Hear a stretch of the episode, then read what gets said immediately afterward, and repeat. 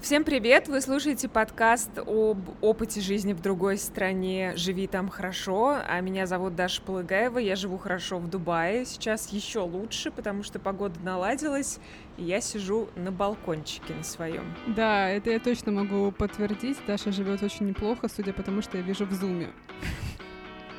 Я завидую. Даже нам такими темпами никогда не начнут жертвовать на Патреоне.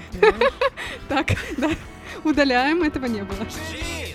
Хорошо живи, там хорошо живи, там хорошо, не возвращайся никогда. Привет, Даша. Привет всем, друзья. Меня тоже зовут Даша, а, фамилия моя Жук, чтобы вы не путались, и я все еще живу в Германии. Да, слушай, в Дубае действительно как-то все очень-очень наладилось. Сейчас, правда, где-то 32 градуса. Я вышла, пока ждала нашего звонка. Сначала одела солнечные очки, потом э, надела кепку, поняла, что мне голову напекло. Мы выложим фотографии в Инстаграм, кстати. А, И потом еще намазалась солнцезащитным кремом. В общем, двойная польза. Сижу, получаю витамин D и записываю подкаст. Очень приятно. Загораешь, пьешь коктейль, записываешь. подкаст. Да.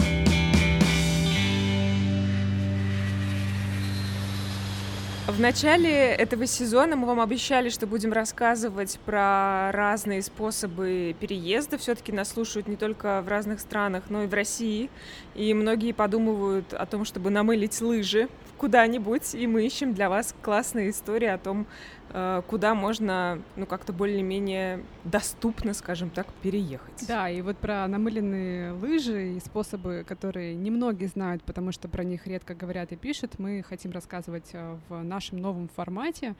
И вот такой э, способ, не, не, не то чтобы необычно, но э, не очень сложно на самом деле, но про который далеко не все знают, и мы с Дашей тоже не знали. Мгм. Вот этот способ нашла наша героиня сегодняшнего выпуска Алена Королева. Она уже год живет в Польше.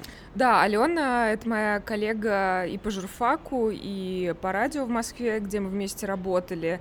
Э, Кстати, если вы слушали наш первый эпизод, то вы точно слышали ее такой дневник переезда. Она для нас в реальном времени, готовясь к переезду, записывала все, что с ней и с ее мужем происходило.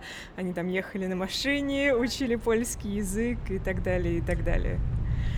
musimy panu zatrzymać. Че? To musimy, my, nie, tu, to musimy panu zatrzymać. Отжимать. Отжимать? Ну, на что Типа, похоже? Сядь, э, отожмись 50 раз. Да нет, это мы должны задержать. А, За- отж- отж- отж- отжать. Ну, А, о, отжали. Да, друзья, мы же обещали вам а, реалити-сериал, так что вот вторая серия про Польшу и Алену прямо сейчас. Алена расскажет, как обнаружила быстрый способ переезда в Евросоюз, куда она очень давно хотела, что для этого она сделала и как ей сейчас живется в Кракове. Ты нам рассказывала уже про свой переезд в Польшу, и насколько я помню, именно Польша возникла на горизонте как-то супер вообще неожиданно и случайно. А, Напомни, пожалуйста, как возникла идея переехать именно туда. Мы собирались переехать в Словению. А, Ну, то есть мы собирались переехать куда-нибудь в ЕС, в рамках ЕС. А, И, ну, я начала искать варианты, и наши знакомые переехали в Словению не так давно, на тот момент. Я начала смотреть, что там как, и даже туда съездила, в Любляну, как раз, по-моему, год назад, в июне. И мне там все понравилось. Я встретилась с людьми, которые там недавно переехали. В общем, все было, в принципе, уже как бы на мази. Но как только я вернулась, все начало просто сыпаться. Ну, все стало меняться в законодательстве у них. Они начали ужесточать всякие там правила для бизнес-иммигрантов. Там, короче, там нужно было какие-то большие суммы показывать. Ну, в общем, все просто у меня из рук эта идея уплывала. Я психанула, прошла марафон Блиновской, что смешно. Короче, я была в таком... А что это Это такое? очень смешно. Ну, короче, очень-очень попсовая какая-то э, штука. Ну, марафон типа исполнения желаний, знаешь, ну то есть совсем зашквар.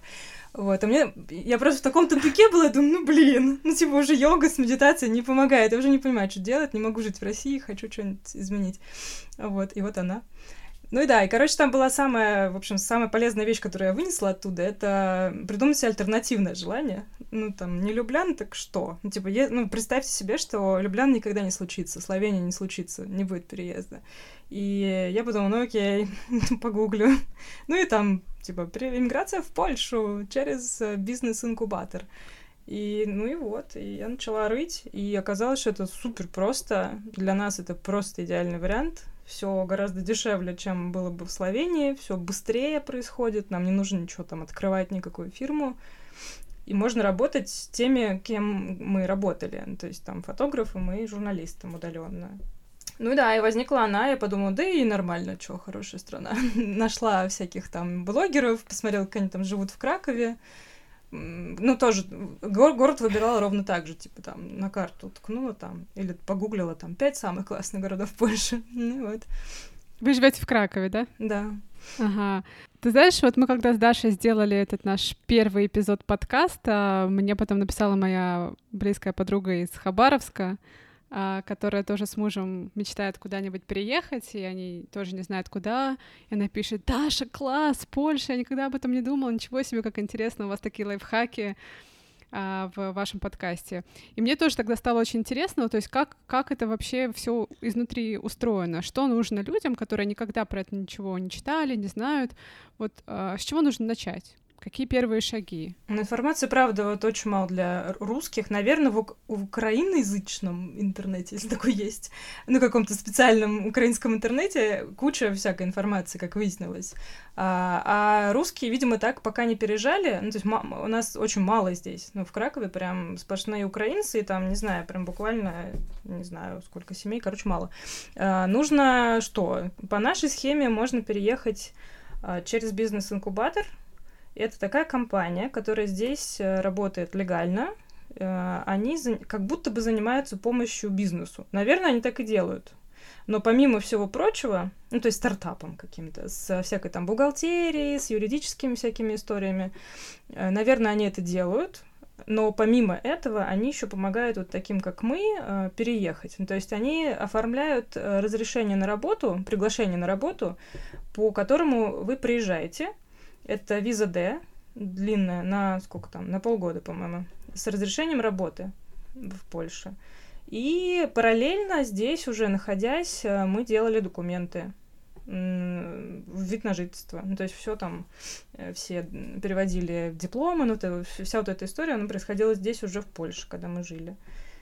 Вот, и ну, все это выглядит юридически, как будто бы они нас нанимают.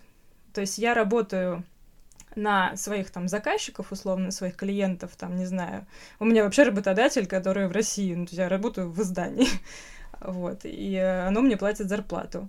И зарплату оно мне платит не на личный счет, там, в Тинькове, условно, и не на мой польский счет, а платит на счет компании вот этой вот, э, этого бизнес-инкубатора, они так называются. Вот, и и все. А потом эти ребята сами там пересчитывают налог. Они, ну, то есть я плачу в Польше налог, а, и выплачивают мне зарплату. Какой-то вот четкой информации в интернете я про это не находила. я просто нашла, что есть такая штука бизнес-инкубатор, нашла две штуки, две такие фирмы. Это там моя фирма и твой стартап, по-моему, так они называются. Вот. Ну, я обеим написала, моя фирма нас отвергла, потому что мы не айтишники, они работают в основном с, с айтишниками. Вот. А эти ребята сказали, окей, давайте созвонимся. И мы созвонились с координатором, она нам все по скайпу объяснила, все там юридические тонкости, как нам, сколько нам это будет стоить и какие сроки. И все, мы запустили процесс, мне кажется, в августе, что ли. Нет, в сентябре в прошлом. И уже, по-моему, в октябре у нас была на руках эта бумажка, приглашение на работу, и мы начали делать визу. И поехали. Очень все быстро, прям очень. А расскажи, сколько, э, во сколько вам это обошлось, и сложно ли было там все эти бумажки, документы собрать? Mm, обошлось, я не помню. Mm, мне кажется, за оформление вот этой всей штуки, То есть там, они же там какой-то делают анализ рынка, труда, что-то там делают. В общем, за этот процесс и за высылку бумажки с красной печатью из местного там какого-то учреждения, по-моему, 900 злотых, что ли, за человека. То есть это какая-то типа большая работа. А в рублях это сколько? Это надо умножить на 18, а я плохо умножаю. Сейчас. Ну, примерно 20 тысяч рублей. Даша у нас математик. Ну, да, 16 200 вообще по дешевке отдают. Ну вот, на человека. И еще каждый месяц мы этим ребятам платим по 300 злотых, это, соответственно, там что-то 5, 5 с чем-то тысяч, наверное, рублей, за человека, за как бы ведение нашей бухгалтерии, там, условно. У нас есть CRM, а, мы каждый месяц отчитываемся, то есть я там свои тексты присылаю, Лёша там свои фотки присылает. Ну, в общем, это такая довольно муторная история, но а, мне есть с чем сравнить то, что мне приходилось бы делать, если бы там, мы по бизнесу переехали сюда, или там в Словению переехали, это просто ничто вообще, это и дешево, и легко. Вот. Ну, то есть просто какая-то рутинная история, это просто какие-то там присылаешь, выставляешь счета. Ну, то есть я счета выставляю своим клиентам, своему работодателю каждый месяц. И он мне этот счет как бы оплачивает на компанию. Вот. А какой вообще у них интерес? Ну, то есть какой интерес у бизнес-инкубатора? Можешь немножко про, про этот бизнес-инкубатор рассказать? Мне кажется, они заинтересованы, потому что это стабильно. То есть они с нами заключают договор на три года. у меня ВНЖ на три года. И, эм, ну, как бы, мы у них на крючке, по идее. Ну, то есть, если я захочу, не знаю, поменять вообще сейчас деятельность или уйти там в найм какую-нибудь другую компанию или вообще открыть бизнес свой, мне надо будет все это по новой делать. Ну, то есть всю эту карту, как-то карта по быту это называется, как-то, ну, пластиковая эта штука, вид на жительство, вот. Мне нужно будет делать все это заново, и уже она будет там сколько, на, на год или на два максимум. То есть мы три года как бы обязаны им платить вот эти вот по, ну, 600 с нашей семьи, получается, злотых. Ну, у них таких клиентов очень много. Я думаю, что они прекрасно себя чувствуют. Но получается, это такая история, когда ты живешь в ЕС, но при этом работаешь, продолжаешь работать на российский рынок, и все, что тебе нужно, это удаленная работа, да, по большому счету. И все это абсолютно легально.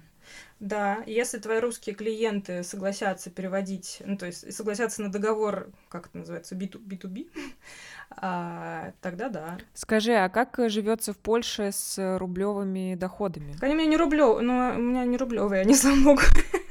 Я же работаю в инсайдере, а инсайдер как будто бы это Латвия. И получаем мы в ну, то есть, не, ну, понятно, что я пишу, пишу по-русски, как бы в русское издание, но я получаю в евро, поэтому мне нормально живется. Ну, то есть это типа такая конкурентоспособная московская зарплата. Да, да вполне. Ну, на нее здесь живется очень хорошо. Я думаю, что на в Москве, если бы я жила и снимала на нее что-нибудь, мне было бы очень печально. Здесь прям мы снимаем отличную дорогую квартиру, ну, то есть все вообще хорошо. Угу. То есть типа, даже дешевле, чем в Москве. Да, да, здесь очень комфортно жить в плане вот цен. Я даже как-то не обращала внимания на то, что, сколько я вообще тратила в, ну, в Москве и там, когда мы уже переехали из Москвы в дом. Да, я на самом деле ездила сама в Польшу, была только в Варшаве, но мне все говорили, что тебе надо поехать в Краков. Вот Краков очень красивый город и очень комфортный.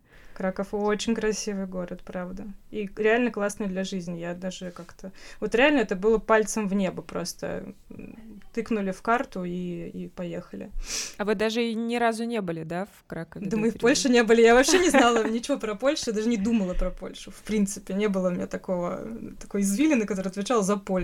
Как и многие, кстати. Ну, то есть какая-то очень недооцененная страна. Здесь очень круто. Здесь и горы, и, и море, и все, что хочешь вообще.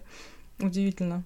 А сейчас у вас вид на жительство, ты рассказала, да, это история пока на три года, насколько я поняла. А какие вообще у вас перспективы вот после этих трех лет, а, чтобы получить гражданство, остаться жить в Европе? Мы сначала, ну, рассматривали Польшу, когда ехали, как какой-то перевалочный пункт. Не знаю, почему так все к ней относятся.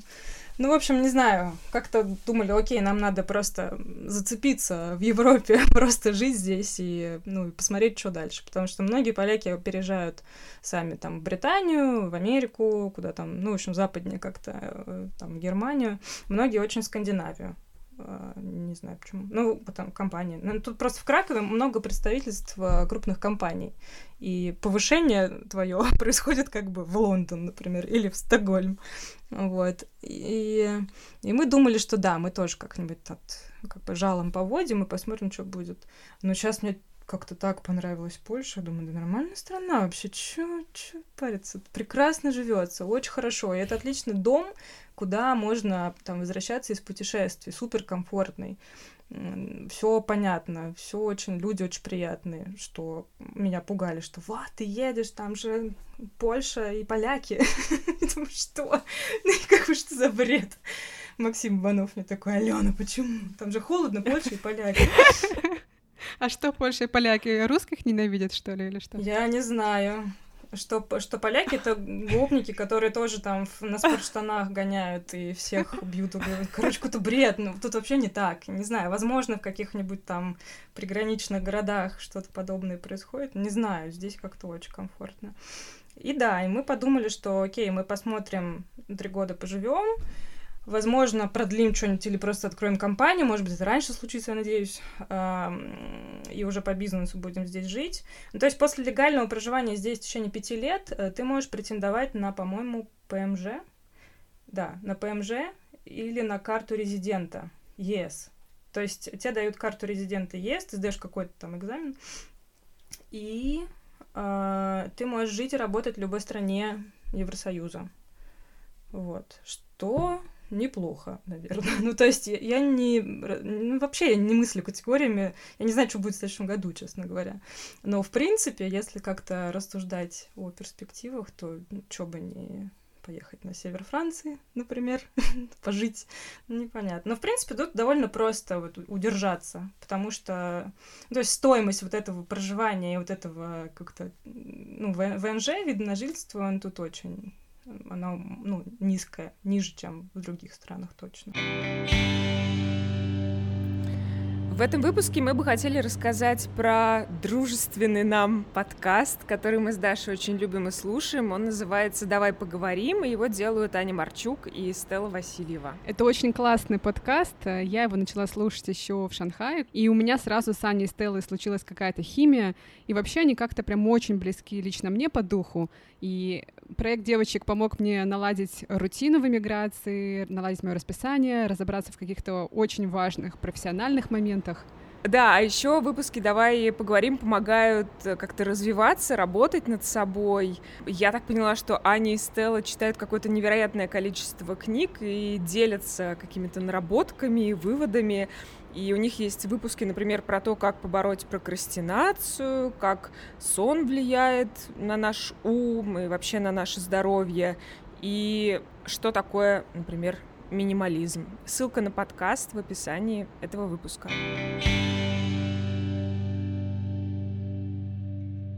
Ты э, рассказывала, что вам прям было очень важно уехать из России, и разные варианты ты рассматривала, но со стороны кажется, что Польша это, в общем-то, не очень-то далеко, и, возможно, не очень-то Польша отличается от России. Какие у тебя сейчас э, ощущения? Как тебе Польша и поляки? Ну, да, тут странные вещи происходят. Ну, то есть тут есть какая-то Э, такая волна, и э, многие из России, смотря на это, ну, кто там следит за политикой польской, там, за выборами, например, э, говорят, что, ай, да что там, все понятно, из этой Польши, там, та, та, та, та же, ну, типа, у Дуды путинские всякие замашки, он такой же странный чувак, и там будет скоро тоже диктатура, и геев будут отстреливать на улице. Нет, не будут. Во-первых, как бы Дуда тут вообще ничего не решает, несмотря на то, что он выиграл выборы с каким-то микроразрывом, но он странный парень. Он реально там про вот эти вот все эти семейные ценности, э, геи — это педофилы, ну, то есть какую-то просто невероятную хрень несет. И, ну, то есть все адекватные люди в больших городах, смотрит и понимает, что да, чувак, это твой последний срок, это очевидно. Э, ну, как бы, и это правда, и тут какой-то есть просвет хотя бы. Вот я думала, что, блин, да, ну, жалко, конечно, что этот второй парень не победил, который там за ЛГБТ, за права людей, ну, в общем, а, совершенно обычная европейская нормальная повестка. Uh, ну, там не только про ЛГБТ, просто это очень острая тема. Здесь очень много в последнее время этих пикетов и акций в защиту и, и параллельно против. Но как здесь выглядят акции?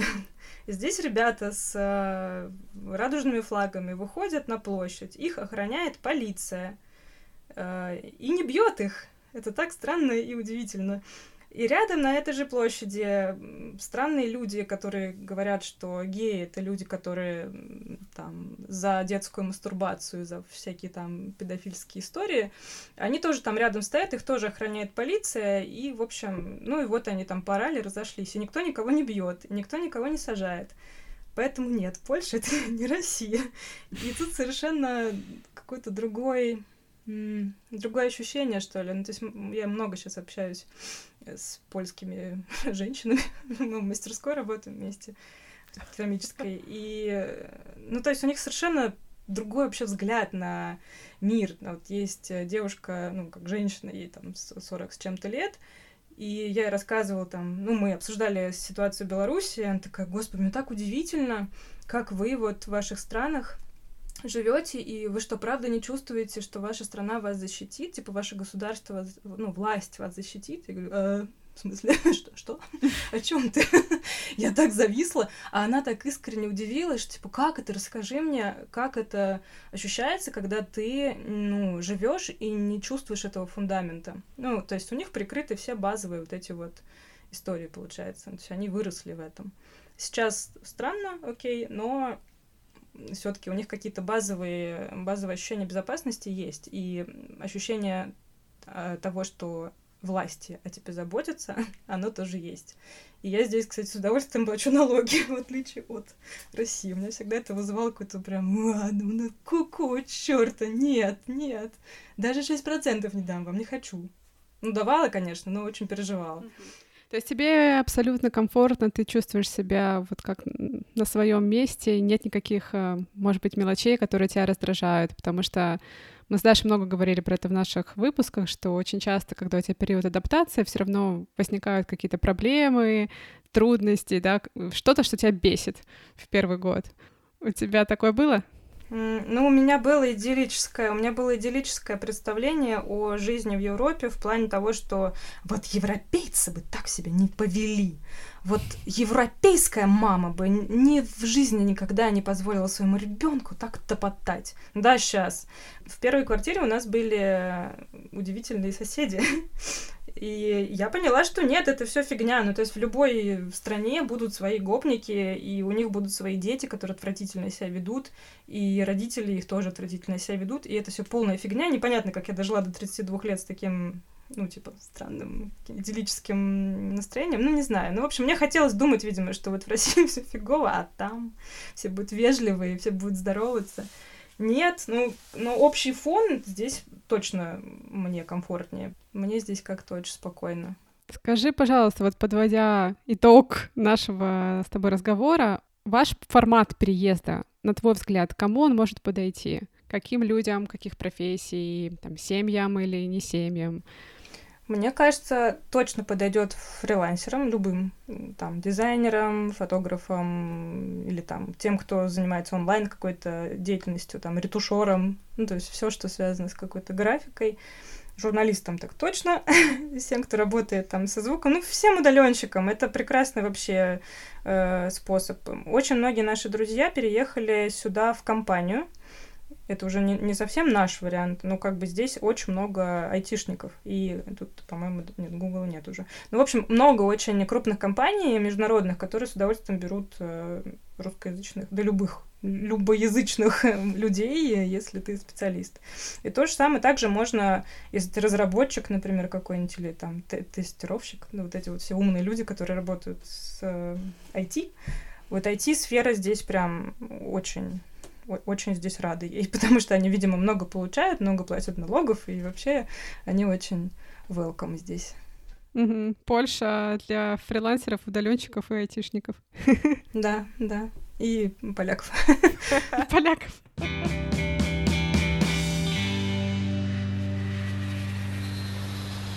Мне кажется, что Алена открыла прям очень классный способ переезда. Возможно, интересующиеся люди, конечно, знали о такой возможности, я о ней не знала, и очень классно, что это такая очень универсальная опция.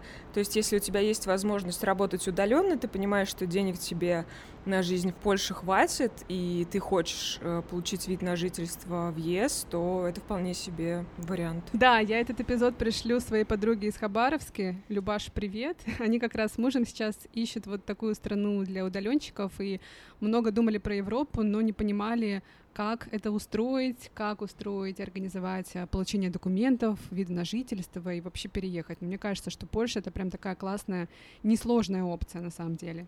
Если бы я знала про это, может быть, тоже задумалась бы про этот вариант, если бы прям хотела куда-то намеренно в Европу уезжать. Я, кстати, вот только сейчас вспомнила, что в Дубае сейчас запускают тоже такую программу, которая позволит людям, работающим удаленно, не на дубайские компании, приехать сюда, забазироваться здесь, получить все права, которые, которыми обладают резиденты, там, возможность открыть банковский счет, э, возможность снять квартиру, э, и работать при этом удаленно на какую-то другую страну. Но правда, там более высокая точка отсечения. Если я не ошибаюсь, зарплата должна быть что-то не ниже 5000 долларов. То есть Ого. они хотят видеть здесь обеспеченных людей. Ну и жизнь в Дубае, в общем-то, дорогая. Это я сейчас просто забиваю гвозди в гроб нашего Патреона. Никто никогда, никто никогда не будет нам жертвовать деньги после таких рефренов. Ну да ладно. Нет, ну ладно, давай, давай раз уж про Patreon, тогда коротко про него скажем. Мы с Дашей а, действительно много времени посвящаем этому подкастику, нашему инди-подкастику. Очень хотим, чтобы он развивался как-то профессионально, поэтому, поскольку для нас такая, на самом деле, профессиональная деятельность, хочется, чтобы еще был какой-то доход. Вот. Я протянула скромно руку. А я хочу напомнить для всех, кому вообще интересна тема каких-то доступных способов переезда, что у нас есть еще один выпуск на эту тему. Он называется «Канада, Новая Зеландия, Швеция. Выбираем страны для иммиграции» и бонус «Гид по переезду в Канаду» от как раз Ани Марчук из подкаста «Давай поговорим». Это первый выпуск второго сезона, так что если вы не слушали, можете послушать. В Канаду переехать тоже вполне себе доступный для многих вариант. Ну и пишите нам, кстати, в комментах, желательно на платформах, где вы слушаете, какие еще способы переезда вам интересны, о какой еще стране вам интересно было бы послушать.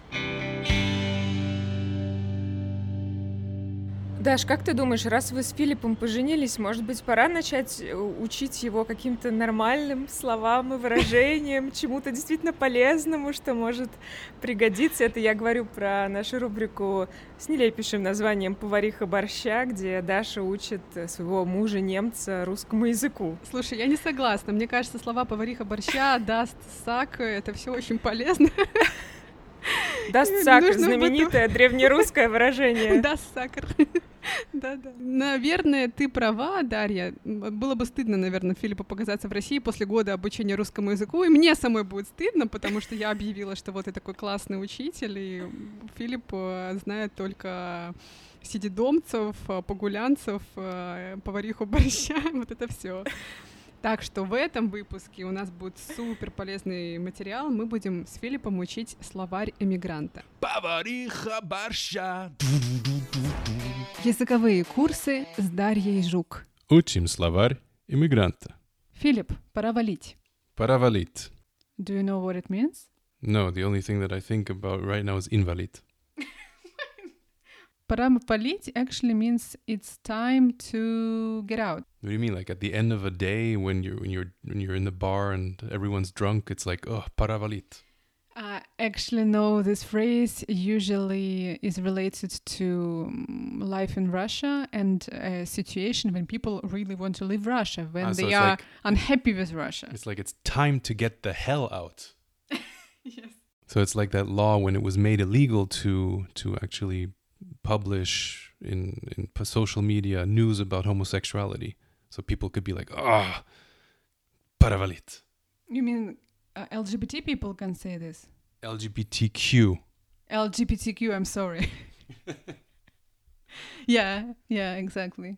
I think uh, they definitely can say it. They shouldn't well. just say it. They should valit. They should valit. Yeah, exactly. Okay, so what about well now, now winter's coming, right? So zi- zima zima blis zima blisko bliska. Uh, and now we don't have vata. We don't have vata in the windows. So could, we could be like, oh, паравалит. Yeah, э, если вы пропустили э, предыдущие эпизоды, мы учили с Филиппом этот э, замечательный концепт советский, когда люди утепляли окна с помощью ваты. Make windows warm with water. I'm just Make windows explaining- warm again. Make windows warm again, exactly. I just explained what we had in previous episodes. what about this situation? So if we're like at home one day and I and I see some creepy guys outside the window and like, oh, Dasha, ты журналистка индепендентская. what? Independentская? Yeah, ind- independent. Independent. What is it? It's not. It's not independent. Журналистка независимая. Независимо. Независимая. Независимая. But I like in- independentская also. Okay. Okay, so die журналистка независимая. Dasha, I think the FSB is outside. Нам пора валить. ФСБ сейчас придет к нам, нам пора валить.